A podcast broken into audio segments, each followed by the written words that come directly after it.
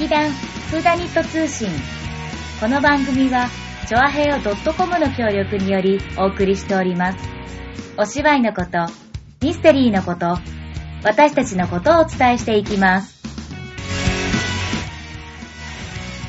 さてさて、始まりました劇団フーダニット通信。平日に着てる服は寝巻きと言われる薩摩芋です。平日じゃないや。平日は、あの、休 OL の格好だから何も言われないんだよ。間違えて休日だ。そうだね。うん。うん。やはり、カモメのジョナさんは、いい。立花沙織です。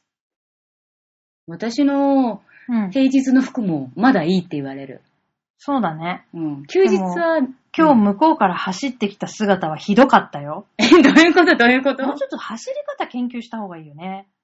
え、内何？股なのかな？あ、でもね、あ、でも、外股ではない。うん。ってことはやっぱ内股？すごい気持ち悪い走り方してたよ。なんだ、お姫様みたいな走り方ってこと？それは気持ち悪くないからねあ。れ？常駐常駐常駐って何？その走り方がまずわかんないわ。でもさ、今日はさ、このさ、今ジーパンを着てるから、うん。なんだろう、もっとさ、ジーパンだったらかっこいい走り方をしたら様になるじゃん。うん。でもさ、もしかしたらちょっとその、なぜか気持ち悪いと思われる走り方をして、かつジーパンだったから、うんなんか違和感があったんじゃない、うんジーパンは見えてなかったから、その説は却下だジね。ーン。それがスカートだったらまた違ったかもしんない。なんか、ロングのスカートで、はぁはぁ、うちまたうちまたとか言ったらさ、だってロングのスカートだったら内股ってわかんないじゃ見えないね。うーん。ん。はい、却下。却下されたなぁ。はい。まあそんなわけでですね。はい、秋も深まってまいりました。あ、11月紅葉がね。早いなぁ。えー今日はあの、たまたま臨海公園にうん行きまして、おー、年始何しに？ずーっと歩くあの道、欅の道なんですけどね、うんうん綺麗な紅葉が。うん。うん。まだあの今、私たちの住んでる方は、まだ、まだちょっと見とね見とってるよね。うん。まあ、日当たりのあれ関係もあるかもしれないけれども、そうだねあのー向こうはもう綺麗に赤くなって、わーって散ってて綺麗だったよ。うん。やっぱね、おわりかし大きい公園だもんね。うん。うんまあ日がよく当たってね、あの、うんうん寒暖の差も多分あるんでしょう、あそこは。うんうんうんうんうん。そう。おー、秋ですなーと思いながらええー、いいなぁ。歩いてきました。うん。うんえ、じゃあ何、水族館も行った？うん、行った。いいねうん。あれ、あいあいついたいた、あの、あれあれ、おでこがビヨンってなってるやつ。大丈夫。違う違う喋れてない。名前が何だったっけ？なえっと、なんだっけ？あれ、あいつあいつ。ナポレオンフィッシュ。それそれそれそれ。でもあれね、正式な名称はなんだか違かったんだけど、ご違めん。うの？私ね、覚えてくるの忘れちゃった。なんとか舞台。え？違ったな。なんとか、まあ、とにかくナポレオンフィッシュの名前であ、ね、なんとなく。ね、有名だけどね。メガネ、あ、違うな。目がね。うん。まあ、とにかくですね、うんあの、正式名称は別なんですね。はいはいはいはいうんでもあのナポレオンフィッシュ。俗、俗名みたいな感じ？俗名。俗に言うあ、俗ね。名、そ うそうそうそう。俗名なのかな、それは。ちょっとわかんないけど。うん。そういうわけでね、あ、言いました、言いました。マグロも元気に泳いでましたよ。あ、そうだね。マグロも今復活してるからね。うん。あの、うん。テープも外れてね、中のマグロがよーく見えるようになっておりました。え、なにテープってなんか、何？レンジャーみたいなテープ？ガラスにぶつからないようにテープ貼ってあったんだけど、あ、マグロたちが？そうそうそうそう。へーマグロの水槽にテープが貼ってあったんですけど、まうん。あ、それも外れて、へーあのー綺麗な状態で、うんうんうんうん。今いるマグロは1年ぐらいのマグロなんだそうですけれども、うんうんうんちょっと小ぶりなんだよね。そうそうだね、そうだね。まあ小ぶりのマグロも綺麗な形でございますよ。うんうんうんうん。えーえーあ、わかった。ん？メガネ持ちの魚。なんかダサダサいとか言わないでい。よ。しかもかメガわいい。メガネってなんでメガメガネしてないじゃん、あの人。あの、あの、あの行。メガネ持ちの魚。え、なんで？メガネ、メガネと餅？持ちの魚族だって。何餅の魚とかって？初めて聞いたんだけど。鈴木目、ベラ科。へー。ベラ科の魚では最も大きくなります。うんうんうんうん。ナポレオンフィッシュという別名で知られています。そうだ。あ、別名なんだ。オスは全長2メートルに達し、でけ最大種。うん。最大の個体はうん。全長229センチ、体重191キロ、うん年齢32歳の記録があります。なんか年齢近いからちょっと嬉しくなっちゃった。仲間、仲間。うん。あ、でも、うん。個体によって体の色や模様が変わっていて、うん。幼魚やメスはうん水色や金色のへー字に藍色などの模様が入り、うん。目を通るうん。縦の帯が、うん。えー黒く目立つ。それでメガネみたいにも思われる。そうなんじゃない？いへぇ、初めて知った。でもオスうは、ん、オスは全体的に黄色褐色からうん青緑色。え？目を通るうん縦線が薄れ、うん。額がコブ状に前に突き出る。うーん。ボコッと。じゃあ、あの、よく水族館で見かけるのはオスが多いってこと？なんじゃないかでな。も2メボコってなってるよなってるね。よね、あれね。うん。で、なぜメガネ持ちの魚というか、うん、気になる気になる。目を通る黒いラインがうんメガネをかけているように見えることから、え見えない、全然。うん。で、で、うん別名のナポレオンフィッシュうは、ん。老成個体のコブ状の額がうんうんナポレオンの被った帽子に似ているからそうなんだ。だって。へぇうん。へーナポレオンかぶった帽子に似てるからなんだ。そうだね。へぇというわけでね、あの、今年はね、あの、暖かい冬だという予想を今日なんか聞いてきたんだあ、けど、ね。そうなんだ。雨が多くて暖かい。うん。ね、この間のね、そう。あったかいといえば。暖かいといえば、うん。ダートランニングフェスタ。あ、違う、はい間違えた。あいや合ってる合ってる合ってる、うんフェスタ。そう。あの、劇団フーダニットのメンバーで行ってまいりました、船橋競馬場。夏だよ。あ25度だよ。すごかったよね。あれ ?25 度以上あったよね。あったあった。ううんん。で、多分さ、あの、またうんダートのさ、なんていうの、砂でさ、なんだ、砂漠みたいな感じ？砂漠みたいな感じだった。あ、やっぱそうだった？私さ、ダート入ってないからわかんないんだよね。ダート入ってる砂漠みたいなやっぱ。り、やっぱり。ゴミ拾いやれよ。いやいや、なんかほら、汚しちゃいけない衣装だったから。ああ着替えてやればよかったでしょ？着替えてよかったね。私はテクテクテクテク、うんアウトコースを歩いてゴミ拾いしたっちゅうの。あれさ、すっごい広いようね。ーん、とても広いです。うん。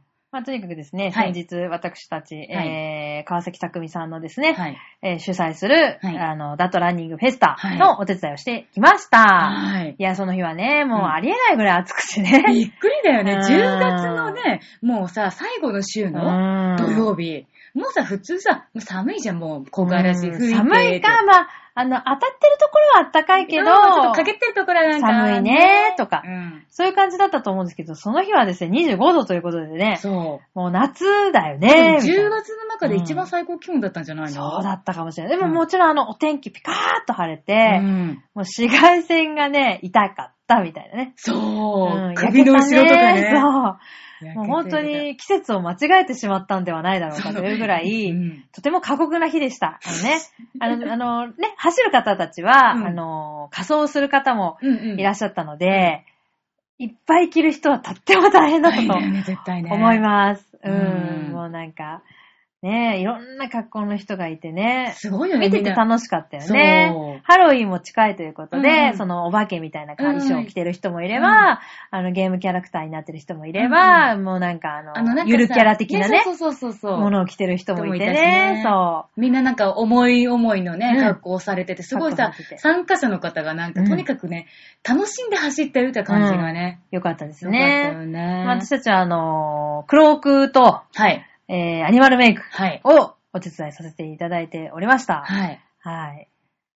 うんアニマルメイクはあんまり告知がしてなかったから、うんそんなにいっぱいはできなかったんだけど、うんうんうんでもあの、大人をメイクするっていうのなかったよね、うんそうだ今までね。今まであの、アニマルメイクって言うと、やっぱりその、えっ、と、区のお祭りとかで、うん子供たちに対してやるのがすごい多かったんですけど、うんうん今回やっぱり参加者どうしても大人の方ばっかりうんマラソンなの多いで、なんかやっぱりね、その興味本位でね、うんやってくださる。やろうやろうって言ってね、そうそうそうそう大人の方がやってらして、うん。まあ、そのまま走って、みたいな、うん。うんきっと汗で流れてしまったことでしょう。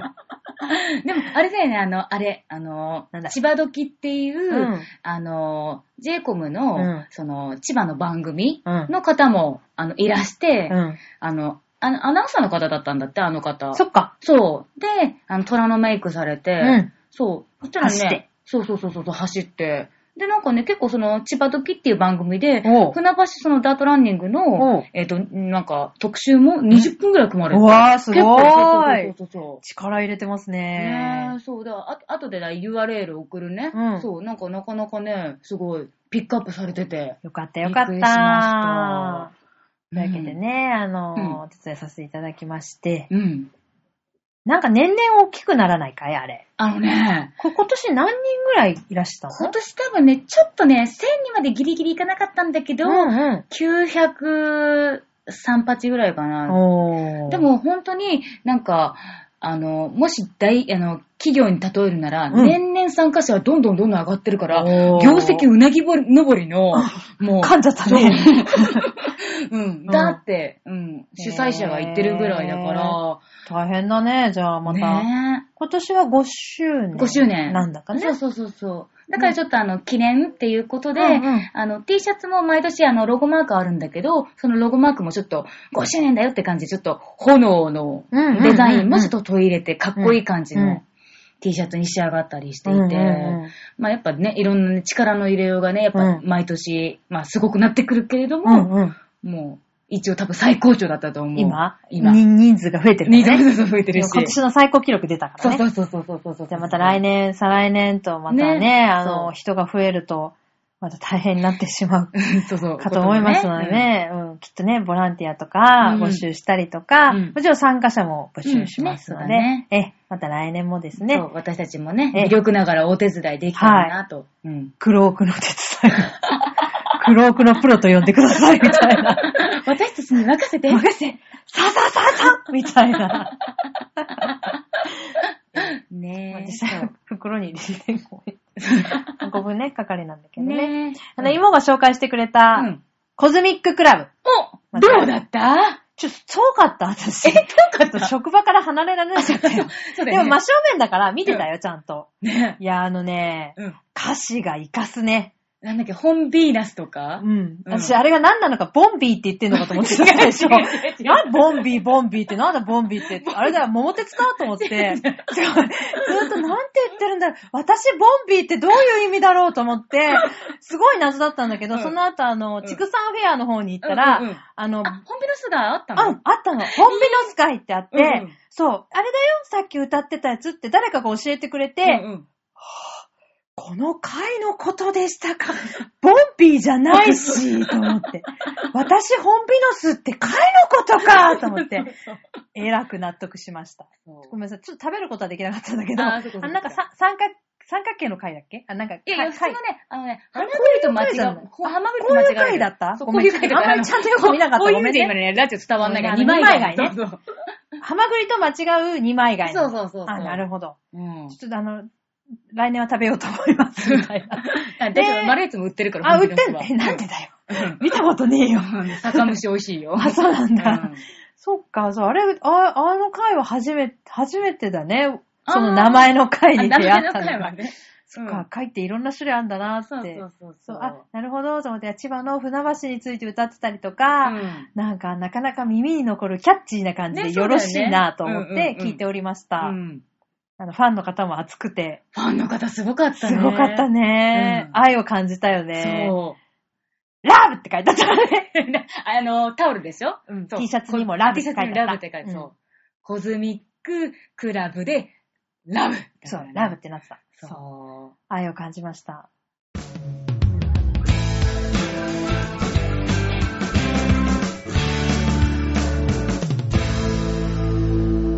さてさてさて。はい。実はちょっとここでお知らせがあって、ただ、あ、しこのお知らせが届く頃には、もうそれは終わってんだけどね。って話なんだけどまあ、ちょっとあの、うちのね、あの、我が座長、うん。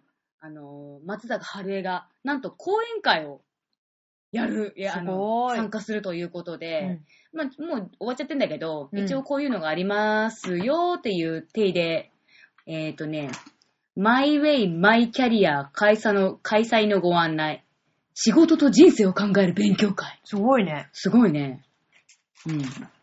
あの、キャリア形成を考える情報交換の場や人的ネットワークの構築の機会を活用することで、参加者の一人一人が豊かなライフキャリアを創造することを目指します。うーん。っていうなんかすごい凄そうなやつに、うちの座長が、うん。えっ、と、まあ、講演してくるらしいんだけど、なんかまずね、プロフィールがすごいね、超かっこよく書いてあるから、うん。これを言うね。松坂春江様。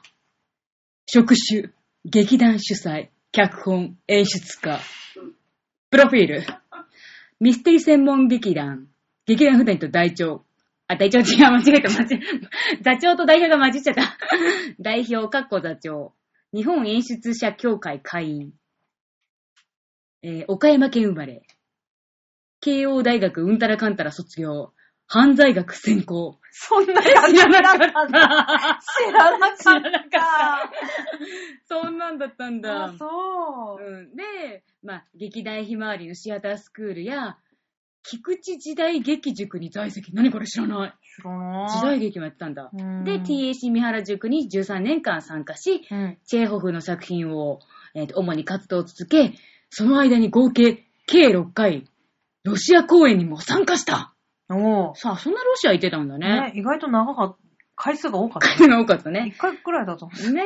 で、あの、1999年に我が劇団フーダニットを主催、うん現在に至るまでアガサ・クリスティ、エドガー・ランポ作品などミステリー劇を専門に、脚本や演出に力を注ぎながら公演をつつ続けている。すごい。ねえ、なんか、くかっこよくねすごそすごそうだよね。う。すごそうだね。そう。すごそうなやつに、この松坂晴恵様がいらっしゃるということで、うん。まあ私たち、あの、私と今回あの、たっくんもうん。どうやら暇なようで行ってきますので、はい。まあその様子も、あのそのうち覚えてたら おお伝えして、まあ、11月3日のね、これ講演会なので、まあもう終わってしまっているんですが、まあ座長がそういったさ、か活動にも参加しているということでね。ねえ。でもなんか前にもちょっと聞いたことあるけどさ、うん。あの、岡山出身じゃない、うんうんなんか岡山のなんだろう、高校とかにも公演なんか行ってたりとかさ、すごーい。だから、なんかその母校の、うんうん、こういう人たちが卒業して、今こんなことしてますとかさ、へー。うん何気にすごいんだよ何気にすごいことしてるるね。ねすごい。そう。まあそんなわけで、うちの座長みんなすごすぎんで。すごいんで。はい。そというわけでね、またその模様もね、う。報告していただけたらと思います。はい。まあ、私冒頭で、うん。あの、今、やはり読書の秋ということで、そうだよね。ひたすら本を読むことに、うん久々にハマり始めて、またいろいろ買っては読み、うんもらったやつを読み、うん読み読みしてるんだけど、うんうんうんあのーカモメのジョナさん。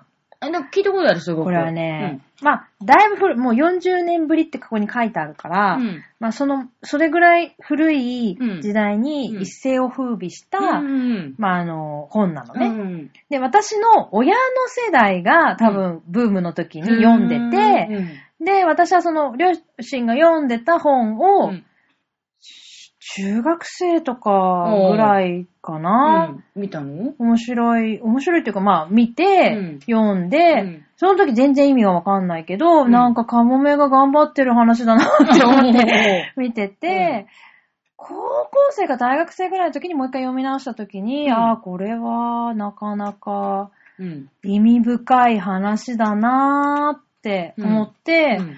でもとにかく好きなのね。なんでかわかんないけど、すごく好きだったの。へーその最初から読んだ時からね。うんうんうんうん小学生の時読んだ時から。そうそうそう。あんまりなんでって言われるとなんだかよくわかんないけど、うんとにかくね、とても、なんだろう、染みてくる話っていうかへ、ーうん、なんかこう馴染んでくる話なのね。。うんうんうんうんとにかくこの話すごい好きだったんだけど、なんと、うん。最近ですね、うん。完成版っていうのがほう。発行されまして、え、じゃあ、今までは何？未完成だったってこと？なんだよね。へぇこれあのーこれ何が違う、な何が増やして完成版かというと、パート4っていう、今までこの 3, 3小節で出来上がった本だったのね。。うんうんパート1からパート3うん。で構成されたお話だったんだけれども、今回はそこにパート4を加えおて完成しましたというへ本が、うんうん。あのーこれはね、新潮文庫から出てるんだけうんど、うんそう、あの、五木ひろゆきさんうん。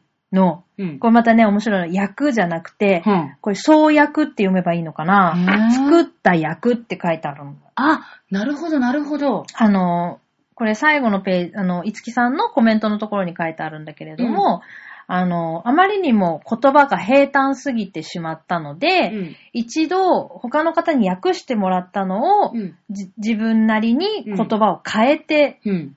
小説にし直した。本本なのね。だからまたちょっと原作とはちょっと違かもしうけれども、やはりいつきさんのうん。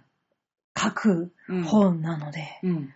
本当にあの、親しみやすいというか、言言葉が良いんです。みたいな。もうあんまり私、商標ってあんま得意じゃないからね、何にも言えない、うまく言えないんだけど、とにかくですうね、ん。あの、昔読んだうん。っていう人も。うん。ぜひね、このパート4が。加って新しいのがね。そうんもうあのね、パート3だけだとなんか、すごくキラキラした話で終わってしまうんですが、うんまあ、パート4で、うん。なんだろう、こう、現実にこう、ポトンと落とされて、うん。なんか、ああ、やっぱこうなっていくんだなっていうところから、うん。また、最後にちょっとだけ希望が見えて、うん終わりを迎えるっていう展開になってるんだけど、へなんだろうね、うんあの、これを、最初にね、このリチャード・バックさんっていうのは、うんパート4までどうやら書いてたらしい。うんうんうん。書いてたけど、うん印刷にはしなかった。これはうん。違う。俺のジョナさんはこんなんじゃないんだって言って、書いたんだけど。書いたんだけど、パート3が、までがもう完成なんだとど。言って、パート3までで、どうやら本にしたそうなんです。うんうんうん。だけど、うんこの何十年経った後に、ゴミのようなあの、うんね、あの原稿の中から、およ、妻が、うん。その、これは何？って言って探し出して、読んでみてって言ったのがパート4だった。で、なんだろうなって言って読み始めて、うん。ああ、これは最後に書き加えなきゃいけないと。うん。その当時、書いた当時は、うんこれは違うと思ったもんなんだけど、うん今読んだらこれは絶対に必要なものだったんだ。あの時にもうすべては、うん。まあ完成してたあの時代に、あの時代にって言っても私その時代よくわかってないけど、うん。今すごくうんフィットする話なんだよね、これ。今、今の、うん。今のこのいろんな現象を、うん。なんとなく、こう、抽象的な言葉で全て、抽象的じゃないんだけど、抽象的じゃないんだよね、これ。抽象的な話じゃないんだけど、うんカモメの話なんだよ、うんだちゃんと。まあそうだよね。だけど、ね。こう、今の、なんかいろんな現象うに、ん。なんかこう、結びつくようなうん。ことがたくさんこの中に入ってて、うん。あの、やっぱり、ああ、いろいろとやっぱりいろんなことを考えなきゃいけないんだなって、うんまた思わせてくれる、うん。そんな内容になっております。あ久しぶりにすごくうん。良いです。良い、良い、良い、良い、良い。だいぶよいよい出ましたね。はいへえー。ーこの、じゃあちょっとこの、うんこの、この、ここのね、うん解説、あじゃない、これ何、なんつうの、この、後書きじゃなくて、あらすじ。あらすじね。うん飛ぶ喜び、うん生きる喜びを追い求め、うん自分の限界を突破しようとしたカモメのジョナサン。ほう。群れから追放された彼は、精神世界の重要さに気づき、うん。見出した真実を仲間に伝える。うんしかし、ジョナサンが姿を消した後、残された弟子のカモメたちは、彼の神格化をはじめ、うん。教えは形骸化していく。うん。新たに加えられた奇跡の最終章、うん。帰ってきた伝説のカモメが自由への扉を開き、あなたを変える。うんまあ、変わるほどではないんですけど、あの、とても染みてきて、なんか、本当にいろんなことをちゃんと考えなきゃいけないなとか、うん。なんか、この時代にこれが書かれて、うん。今ここにこれがあるということとか、まあなんかうまく説明はできないんですが、うん、とても大事なことだなーって。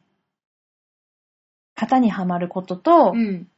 追い求めることと、うんとか、ほら、芝居をずっとやってるとさ、うん。技術が先か感性が先かみたいなとこあるでしょ、あるね。そういうのとか。うーん。これなんかうまく説明はできないし、説明しだしたらほんと止まらないから 今やらないけど、うんその、枠組みが先か中身が先かとか、うんうんね、感覚で動かなきゃいけないのに、うん頭で考えうん。てるとか、うんうん今すごくそういうの多いと思うんだようん。ね。うん。うん。だからといってもちろんバカみたいに動くのがいいのかってそうではない。けないよね。し、うんだからといって、こう、形式にとらわれていいのかって言ったら、それも良くないし、うんじゃあどれをどうやったらいいんだ、みたいな、うんなんかこう、虚無というか、混沌とした、うん。やっぱすごい時なんだなーってすごく思います。なるほど。そういう時にこういう本があると、うんなんかの手助けにはなるよね。ううんちょっとしたエッセンスというか。そうそうそうそう。んで、やっぱこの後書きの中でですね、うんいつきさん、あの、いつきさん、あの、親鸞というあの、うん浄土真宗のうんうん創、創始と言えばいいのかな？うん。の、まあ、本をね、ずーっと書かれてたんだけど、でやっぱりここに、まあちょっと仏教のことにも触れてて、うん。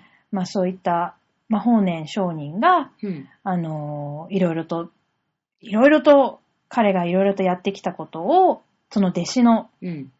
親鸞さんがいろいろとやってたんだけれども、まあそれさえも、うん。どんどんどんどんこう、け形にとらわれてる。うん。うん。ね。で、た、っていうのが一つあるし、で、ブッダも自分が死んだら、その後葬式に弟子は加わるな。うん。つまり、もうほっとけばいい。私が死んでも何もするんじゃない。って言ったけどそうはならなかったわけだよね。みんなで遺骨を取り合ったりとか、うんそれをちゃんとこういう形で埋めなきゃいけませんみたいな。でそれ誰も決めてないんだよね。勝手にその周りの人たちがさ、こうした方がいいいですみたいな。そういうのは本当はいらないんじゃないかとか。今そういう風に決められたその形式うにん。疑問を持って、うんなんでそうなったのかとか、それは本当にいるのだろうかとか、うん。なんかすごく考えなきゃいけないことがあるなっていうのを思い出させてくれた。という感じですね。お前読めよ深い。ほうとかへーとか、全然深いこと言ってないからね、言っとくけど。言葉をまとめただけだからね。これ絶対読んだら君寝るんだろうね。えでもそれは気持ちがいいから寝るんじゃないの？違うでしょ。心が豊かこれでもほらほら、見て、写真いっぱい入ってくからさ。あ、それいい。カモメの写真いっぱい入ってるし、これ字大きいでしょ、ほら。あ、ほんとだほんとだ。読めるんじゃない？しかもこの幅がさ、短くてさ、うんあ、なんていうの、なんていうの、この。読めるんじゃない？ほら。ほんとだほんとだ。振り仮名振ってある？振り仮名も振ってあるよ、大あ、丈夫だよじゃあ、。じゃあ大丈夫。あの、挿絵も、挿絵ってほら、いうかちゃんとムクロとか書いてあるでしょ？難しいかったよかった毅然としたとか書いてあよかる。ったよかった。叱責とかね、読めないでしょ、このそうそうそうそう。知ったとか読んじゃうかもしれないね。うん。というわけでね、はいあの、ぜひぜひ、あの、皆さんも読んでいただければと思います。はうん。い、というわけで、うん。は、もう終わりの時間ですよ。もう終わりの時間だね。うん。また、あの楽しい楽しいラジオ更新楽しみにしていてくださいね。全然本当に気持ち悪いね。というわけで、また、えー再来週ですね。はい。はい、あの、更新していきたいと思います。来月からは、各週になるのかなそうだね、結構、うんハードだね。頑張んないと。そうだね、うんゲストいっぱい呼びまくって、うちら喋んないでおこなんでう。ダメじゃん。うん。というわけで、また、あの、チケット企画などね、はいプレゼント企画なども考えていきたいと思っておりますので、また、再来週も、えーはいぜひ聞いていただければと思っております。それではは、さようなら。バイビー。